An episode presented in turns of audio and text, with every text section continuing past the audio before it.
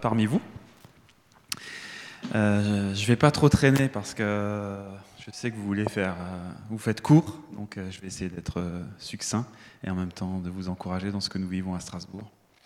Vous le savez, ça fait maintenant six ans qu'une église a commencé à Strasbourg, dans le quartier de la Cruteno, avec cette volonté de vraiment toucher une population de personnes qui sont loin de l'évangile, qui ne passent pas forcément naturellement la porte d'une église. Et à cette église-là, à cette implantation d'église, nous avons associé euh, l'œuvre d'un café à Strasbourg, euh, voilà, qui est toujours ouvert pour l'instant. Mais vous comprenez que pour nous, c'est extrêmement difficile les temps que nous passons. Euh, les prochains mois vont être cruciaux. Si le café devait être à nouveau fermé, bah, je pense qu'on sera dans on, sera dans la tristesse de vous annoncer euh, la fin de cette belle aventure. Euh, et, euh, est très dur pour toute la partie hôtellerie-restauration. Et voilà, aujourd'hui, on avait une très bonne trésorerie, donc ça nous permet d'être encore serein pour les quelques mois à venir. Mais si l'activité ne reprend pas, ce sera compliqué. Mais le café, c'est pas l'église. Le café, ce n'est qu'un outil. L'église se porte bien. Euh, gloire à Dieu. Vous le savez aussi, le projet initial était de ne pas d'implanter seulement une église, mais plusieurs églises dans des quartiers où il n'y a pas de présence euh, évangélique, ou peu, ou qui ne travaillent pas avec la population du quartier. Et donc, euh, nous avons eu la joie l'année dernière de lancer une équipe à la gare qui s'était pendant un an formée. Et, donc, il y a une église de la Cruteno qui est, qui est née au quartier gare. Et ils sont maintenant à peu près une, euh, euh, une, cinquantaine de personnes. Eux aussi ont ouvert un, café cet été avec un, objectif un tout petit peu différent, puisque c'est un café associé à un centre communautaire qui cherche à prendre soin des populations euh, les, plus, les plus en demande dans le quartier gare, avec cette volonté d'essayer de, mixer les deux populations du quartier gare à Strasbourg, à savoir des personnes plutôt... on va dire des bobos hein, qui, vivent bien et qui sont d'un côté du quartier-gare et de l'autre côté du quartier-gare les personnes plutôt issues de, l'immigration et d'essayer de se faire dans ce lieu-là rencontrer ces personnes et de vivre la réconciliation grâce à l'œuvre de Christ euh, parmi, parmi eux. Donc euh, on est vraiment très heureux de savoir que cette euh, église est maintenant en marche, qu'elle fonctionne, l'équipe est dynamique, le café porte déjà quelques fruits des rencontres des gens qui ont envie de rejoindre la célébration du dimanche. Donc on se, on se réjouit pour cela. Et nous avons aussi levé une petite équipe il y a un an maintenant pour implanter une troisième église dans le quartier de l'Orangerie, qui est tout à fait, euh, c'est une autre typologie de personnes à qui nous nous adressons, des personnes plutôt, plutôt riches euh, et euh, enfin, c'est un public international. Donc voilà, l'équipe se forme encore et d'ici quelques mois devrait aussi être envoyée officiellement dans ce quartier pour avoir des, premières célébrations. À la Cruteno, l'église continue à grandir et on est reconnaissant on a déménagé dans, une, euh, dans un nouveau lieu pour vivre nos célébrations. Euh, une église catholique qui nous accueille euh, dans l'enceinte de l'hôpital civil, une église très sobre qui nous va très très bien, qui a 400 places, donc qui nous permet de, ne pas avoir à faire deux célébrations à, cause de, la Covid. donc on est heureux de, de, nous approprier ces lieux et ça nous permet aussi de voir une croissance euh, pour l'avenir. Si on la remplit d'ici quelques années, 400 places, on sera euh, bien sûr euh, reconnaissant et c'est notre, notre prière. Nous nous focalisons énormément sur les cellules de, maison, puisque nous pensons aussi que dans les prochains mois, c'est l'avenir de l'Église, pouvoir se rassembler en, petites cellules. Donc nous avons aujourd'hui la joie d'avoir neuf cellules qui fonctionnent et qui nous permettent d'être, si jamais les grands rassemblements étaient, fermés, bah, on pourrait continuer euh, dans des petits rassemblements et ça c'est important. Donc merci au Seigneur pour votre soutien dans la prière, aussi euh, financièrement. Euh, vous avez été à nos côtés. Merci pour ce qu'il fait au milieu de nous. Chaque dimanche, nous avons de nouvelles personnes qui arrivent et c'est un, vrai, un vrai encouragement. Voilà. Je vous invite à prier.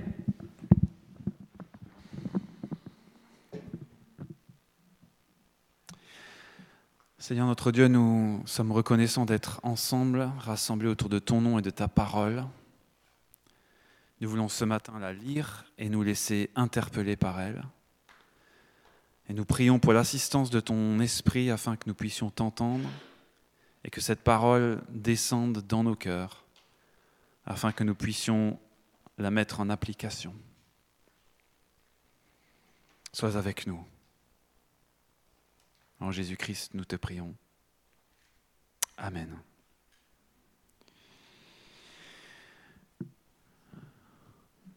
Lorsque David m'a demandé ce matin combien de temps j'allais prêcher, j'avais oublié qu'on m'avait demandé d'être euh, court et succinct. Donc je vais essayer de couper dans mes notes euh, et d'essayer d'être le plus fluide possible et également le plus euh, succinct possible. C'est vrai que nous, nous avons repris nos célébrations et elles durent maintenant à nouveau 1h30, 2h. Euh, voilà, je sais que dans certaines églises, on fait plus court pour être moins longtemps dans la salle et à cause de la Covid. Donc euh, voilà, je vais essayer d'être le, plus efficace possible en tout cas. J'aimerais vous partager ce matin un, rapide regard sur les quatre premiers chapitres du livre de Néhémie. Euh, que j'ai lu avant l'été, puis de nouveau pendant l'été, et qui m'a euh, énormément encouragé et, également énormément euh, repris. Le livre de, Néhémie nous parle d'un homme qui ne supporte pas l'idée de voir un pays en ruine et un peuple qui capitule. Avant de nous plonger dans le texte et de lire ensemble quelques passages, j'aimerais qu'on puisse comprendre le contexte général pour se remettre un petit peu euh, dans le bain et savoir de quoi on parle. En 1000 avant Jésus-Christ, David est devenu roi du peuple juif, vous le savez. À cette époque, le royaume de David était uni. Israël était reconnu, sa capitale était une place forte avec un temple flambant neuf. Mais très rapidement, le royaume s'est disloqué en deux parties, on appelle ça le, schisme, euh, deux parties, le royaume du nord qu'on appelle Israël et le royaume du sud qu'on appelle Juda. Et on assiste là à la décadence de ces deux royaumes, malgré les nombreux avertissements des prophètes qui parlent à ces peuples de la part de Dieu. Israël va chuter devant le peuple assyrien en 722. Cette chute ne va pas servir de leçon à Judas qui tombera également face aux Babyloniens en 586. Après avoir, été, après avoir averti Judas, Dieu utilise le peuple des Babyloniens pour punir l'idolâtrie et la méchanceté de Judas. Par la voix du prophète, particulièrement Ésaïe, mais d'autres aussi, Dieu avait annoncé cette destruction, mais il avait également promis qu'il y aurait un reste, un reste du peuple qui reviendrait à Jérusalem. En 539, Cyrus, qui est le roi de Perse, fait chuter Babylone et permet à certains juifs de retourner s'installer dans la capitale, Jérusalem. 70 ans d'exil. Après 70 ans d'exil, environ 50 000 juifs sur 3 millions qui habitaient Babylone font leur retour en Terre sainte. En 516, la reconstruction du temple est achevée, mais le peuple est inactif sur le plan humain et sur le plan spirituel. Le livre de Néhémie commence en 445 avec ces paroles, je lis avec vous. Paroles de Néhémie, fils de Hakalia. Durant le mois de Kisle, la vingtième année du règne d'Artaxerces, alors que je me trouvais à Suse, la capitale, Anani, un de mes frères, est arrivé avec quelques hommes de Juda. Je les ai interrogés au sujet des Juifs rescapés de la déportation et au sujet de Jérusalem. Ils m'ont répondu, les rescapés de la déportation se trouvent là, dans la province, au comble du malheur et du déshonneur. La muraille de Jérusalem est pleine de brèches et ses portes ont été réduites en cendres.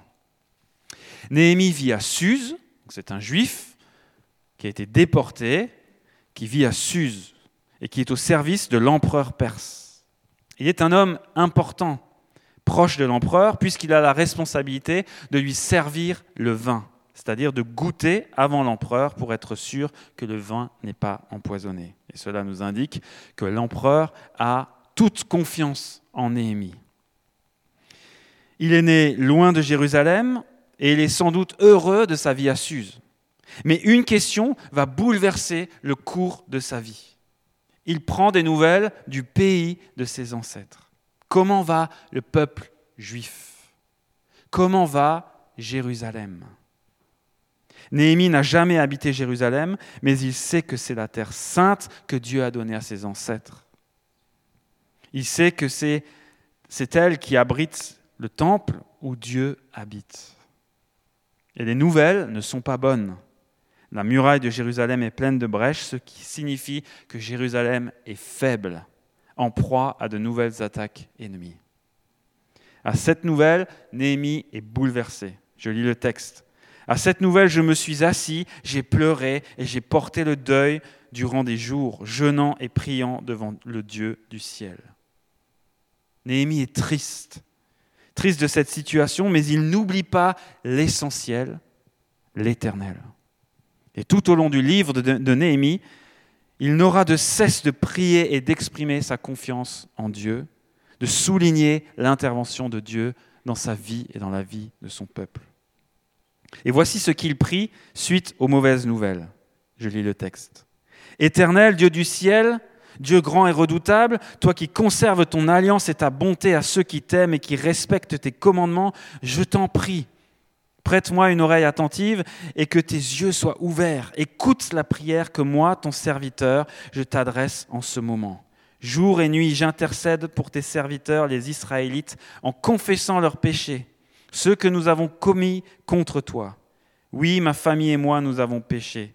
C'est certain. Nous nous sommes mal comportés envers toi. Nous n'avons pas respecté les commandements, les prescriptions et les règles que tu avais données à ton serviteur Moïse. Souviens-toi donc de la parole que tu as ordonnée à ton serviteur Moïse de prononcer. Si vous vous montrez infidèles, je vous disperserai moi-même parmi les peuples. Mais si vous revenez à moi, si vous respectez mes commandements et les mettez en pratique, alors, même si vous êtes exilés à l'extrémité du ciel, je vous rassemblerai de là et je vous ramènerai à l'endroit que j'ai choisi pour, vous y faire, pour y faire résider mon nom. Ils sont tes serviteurs et ton peuple, ceux que tu as rachetés par ta grande puissance et ta force. Seigneur, prête donc une oreille attentive à la prière de ton serviteur et à celle de tes serviteurs qui prennent plaisir à craindre ton nom. Néhémie connaît Dieu. Il connaît l'histoire de son peuple ainsi que la parole de Dieu donnée par la bouche des prophètes.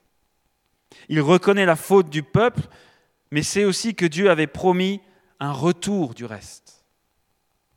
Si vous n'obéissez pas, je vais vous disperser, disait Dieu à Moïse, et c'est ce qui s'est passé. Ils ont été dispersés, éloignés jusqu'à Babylone. Mais si vous revenez à moi, je vous ramènerai. Ce n'est donc pas possible que Jérusalem reste dans cet état. Et regardons comment Néhémie termine sa prière. Je cite le texte. Donne du succès à la démarche de ton serviteur, permets-lui de gagner la compassion de cet homme. Néhémie prie et attend que Dieu intervienne, mais il ne reste pas les bras croisés. Il sait qu'il faut réagir. Il a un plan et il demande à Dieu de l'aider dans ce plan. Quelques mois plus tard, alors que Néhémie sert du vin au roi, le roi demande pourquoi Néhémie est si triste. Et saisi par la peur, voici ce que Néhémie répond. Que le roi vive toujours. Comment pourrais-je avoir bonne mine lorsque la ville qui abrite les tombeaux de mes ancêtres est en ruine et que ses portes ont été dévorées par le feu? Le roi demande alors à Néhémie ce qu'il voudrait faire. Néhémie prie, puis répond. Si tu le juges bon, et si moi, ton serviteur, j'ai obtenu ta faveur, j'aimerais que tu m'envoies en Juda vers la ville qui abrite les tombeaux de mes ancêtres pour que je la reconstruise. Et le roi va laisser partir Néhémie et va faciliter son travail en lui accordant tout le matériel dont il aura besoin pour reconstruire la muraille de la ville. Le texte fait ressortir plusieurs choses importantes que nous pouvons noter. Voilà plusieurs mois que Néhémie a appris la mauvaise nouvelle, Mais sa peine n'est pas passée. Ce n'est pas une peine d'un jour où il dit Ah, mince, et puis il revient à ce qu'il fait. Il a son peuple à cœur. Il a la ville, le pays de ses ancêtres à cœur. La peine n'est pas passée. Il est vraiment concerné par le sort de ses frères et par le sort de la capitale. Le texte souligne également le courage de Néhémie face au roi perse et sa confiance en Dieu. Il a prié pour son plan et il attend maintenant l'intervention de Dieu. Il ne reste pas inactif, il prend des risques et il met en place différentes actions. Et nous voyons dans tout le livre de Néhémie combien il est un homme de prière. Je vous invite à lire tout le livre, c'est un livre extraordinaire. L'arrivée de Néhémie dans la région de Jérusalem suscite de l'opposition.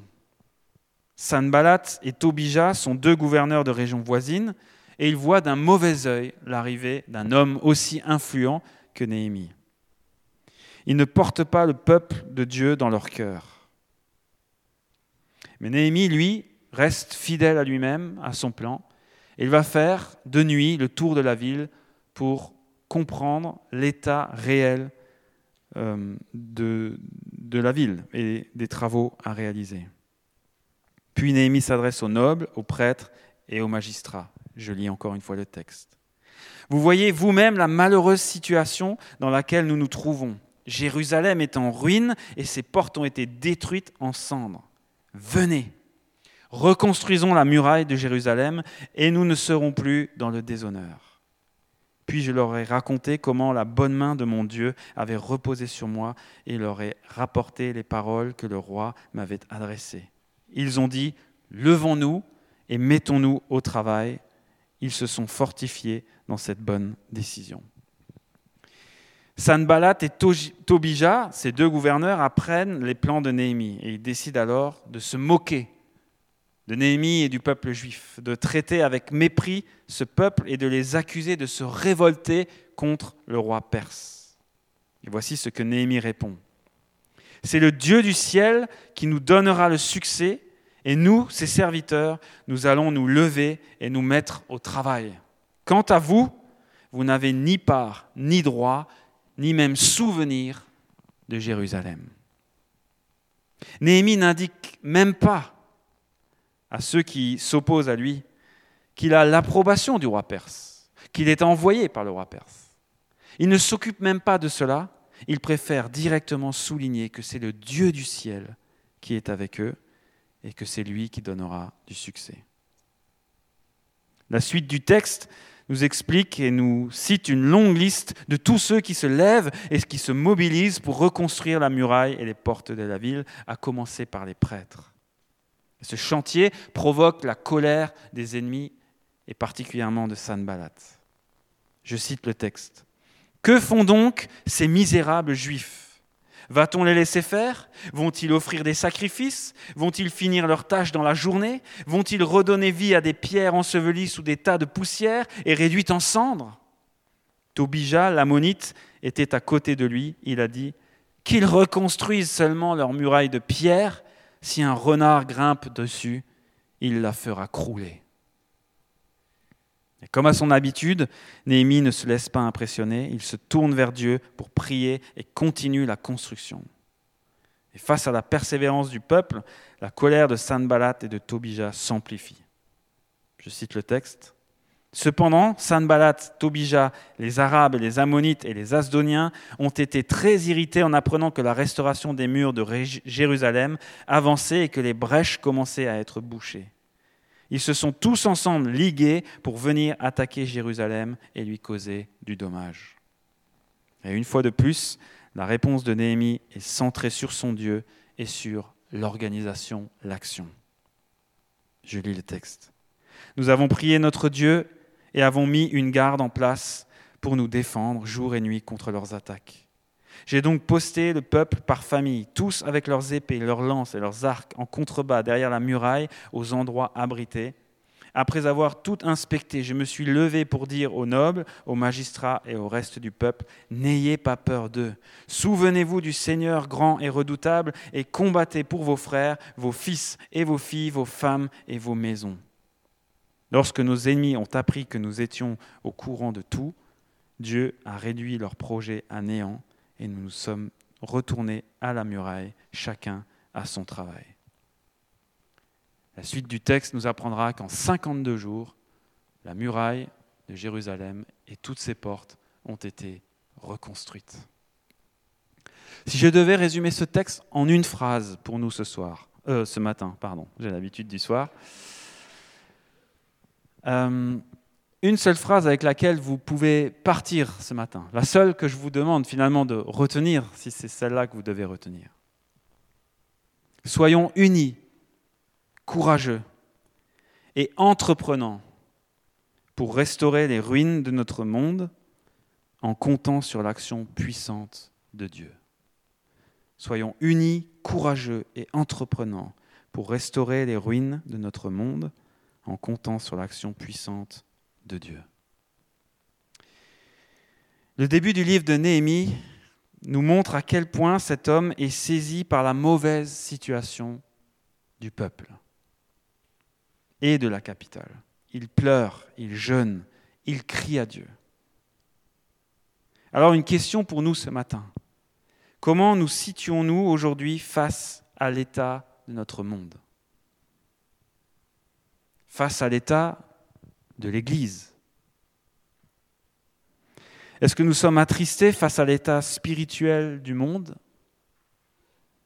Est-ce que nous sommes attristés peut-être face à l'état spirituel de notre vie? Ou bien nous sommes-nous habitués à cela? Ou pire encore, nous appliquons dans nos vies la pensée du monde sans plus vraiment tenir compte de celle de Dieu? Quel est le socle de notre vie ce matin? Qu'est-ce qui nous fait avancer? Sommes-nous rongés par le désir de réussir, d'être important de posséder, de construire nos vies, de prendre du plaisir, de vivre notre vie comme nous l'entendons? Quel est l'état spirituel de nos vies ce matin? Sommes-nous comme ces habitants de Jérusalem qui se contentent d'habiter dans une ville en ruine? Ou sommes-nous des Néhémies qui nous posons des questions et cherchons à reconstruire les ruines? Je ne sais pas comment nous définissons l'Église. Si nous entendons par Église une participation à une réunion hebdomadaire dans un lieu assez confortable, avec une bonne musique, avec des gens sympathiques, il y a de fortes chances que nous soyons relativement satisfaits de notre vie d'Église. Mais si nous définissons l'Église comme une communauté d'hommes et de femmes qui se laissent transformer chaque jour par l'Esprit de Dieu, qui poursuivent la sainteté coûte que coûte, qui cherchent à tout prix à ressembler à Dieu, à lui obéir, qui s'aiment au point de donner leur vie les uns pour les autres, qui se réunissent régulièrement pour prier et pour adorer Dieu, qui sont prêts à partager leurs ressources qui sont prêts à nager à contre-courant et à prendre des risques pour annoncer l'Évangile, qui centrent toute leur vie sur Dieu, il y a de fortes chances que nous ayons l'impression d'évoluer parfois dans une église en ruine.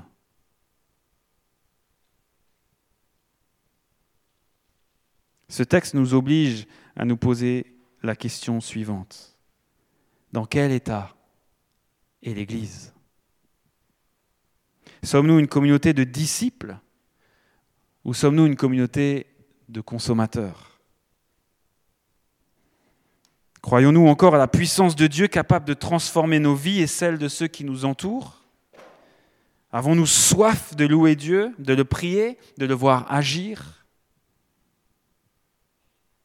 Aujourd'hui, nous choisissons l'Église en fonction de la louange, parfois, en fonction du confort, en fonction du programme pour les enfants au lieu plutôt de vivre l'Église. Nous n'allons pas à l'Église. Nous sommes l'Église. Nous sommes ces hommes et ces femmes dont Dieu a étendu sa main pour les sortir des ténèbres et pour les mettre à part. Nous sommes ces pierres vivantes. Nous sommes cet édifice. Nous attendons parfois de l'Église qu'elle remplisse nos attentes, là où l'Église devrait ressembler à une communauté d'hommes et de femmes qui remplissent les attentes de Dieu. Nous avons besoin que des hommes et des femmes charismatiques nous donnent une vision. Nous avons parfois besoin d'être stimulés et encouragés à venir prier, à rejoindre une cellule, là où ces domaines de notre vie de disciples devraient être une évidence. Si nous sommes des lecteurs attentifs de la parole et si nous étions prêts à entrer dans la vision que Dieu donne. Aimer d'une façon radicale par Dieu, nous devrions aimer de façon radicale ceux qui nous entourent et notre Créateur. Rachetés par le sang du Christ, nous savons qu'aujourd'hui Christ dit du bien de nous au Père. Nous devrions ensemble dire à notre tour du bien de Dieu en le priant, en le louant, en l'adorant. Quel est l'état spirituel de nos vies? Quel est l'état de notre Église? Ce texte nous invite à faire le point et comme Néhémie le fait, à nous lever, à reconnaître notre péché et à reconstruire, tous ensemble. Le texte de Néhémie nous montre un peuple saisi par la parole de Dieu qui se met ensemble à reconstruire les ruines de leur ville. Je termine avec trois pistes sérieuses que ces quatre premiers chapitres de Néhémie nous donnent aujourd'hui pour reconstruire l'Église. Première chose, prier et croire que Dieu va agir. Je ne sais pas à quoi ressemblent vos réunions de prière. Je sais à quoi ressemblent les réunions de prière à Strasbourg. Et ça me tue. Neuf personnes, généralement, pas plus. Neuf petits écrans sur Zoom, toujours les mêmes, à prier. Où sont les autres? Où sont ceux qui s'attendent à ce que Dieu les entende? Où sont ceux qui portent l'Église? Où, sont ceux qui plient le genou? Je me permets ce matin de vous bousculer un peu. Et peut-être vous avez un grand nombre de personnes qui prient, et alors je serai jaloux. Mais j'ai envie de vous demander ce matin, êtes-vous là lorsque votre Église prie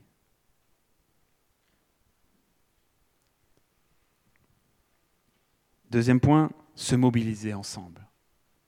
Nous voyons tout d'un coup un peuple où chacun prend sa place et construit une porte, un bout de muraille qui est devant sa maison. Et je crois que l'Église, c'est ça, chacun avec ses dons prêts à servir. L'Église, ce n'est pas un ou deux bonhommes et bonnes femmes qui, pendant quelques années, vont s'épuiser.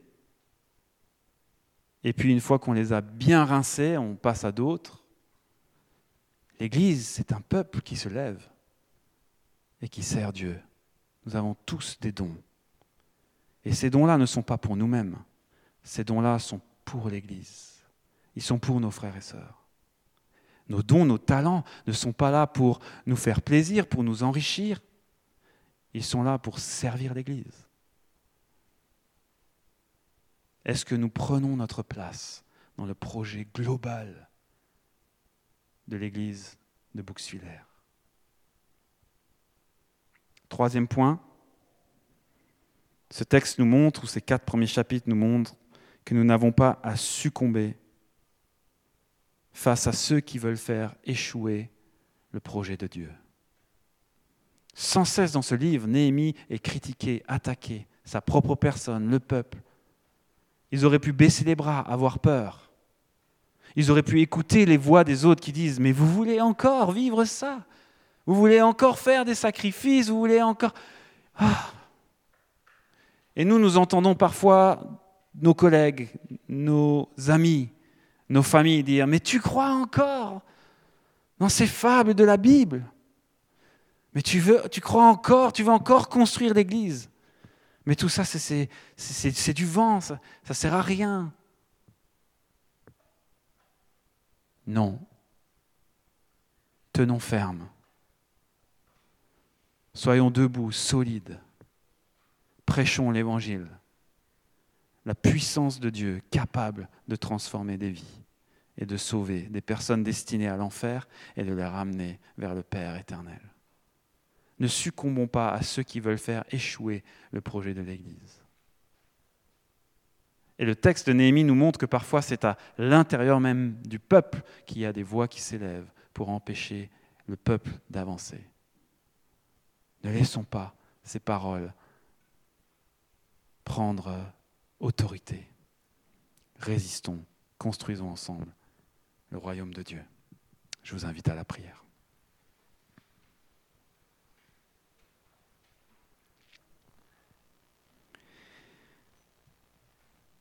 Nous devons être lucides face à nos vies, Seigneur, honnêtes aussi, parce que c'est ce que tu nous demandes, de reconnaître que bien souvent, nos vies sont tirées par nos propres envies, nos propres désirs. C'est dur, Seigneur, de te suivre. C'est dur, Seigneur, de donner nos vies en retour à ce que toi tu as fait. Trop souvent, nous croyons que nous méritons ton amour, nous méritons ton sacrifice et que finalement, il n'y a pas de demande en retour. Certains parlent, certains théologiens parlent de la grâce bon marché, c'est-à-dire simplement d'accueillir ton amour et de ne rien faire en retour. Ce n'est pas ce que la parole nous dit. Oui, tout est grâce. Mais cette grâce nous met en mouvement. Cette grâce nous amène à prier, à porter nos frères et sœurs, à porter ton message dans ce monde, à reconstruire les ruines de ce monde, à reconstruire les ruines parfois de nos églises. Seigneur, tu nous bouscules par ce texte et nous voulons répondre présent. Nous voulons nous laisser interpeller. Nous voulons te demander pardon d'abord et nous laisser porter ensuite par ce que tu veux faire. Nous voulons nous mettre autour de la table et tous ensemble réfléchir, chacun à sa place, pour faire de l'Église le projet que tu veux. Non pas le nôtre, mais le tien. Une communauté d'hommes et de femmes qui s'aiment, qui t'aiment et qui aiment ceux qui les entourent. Aide-nous, Seigneur. En Jésus-Christ, nous te prions. Amen.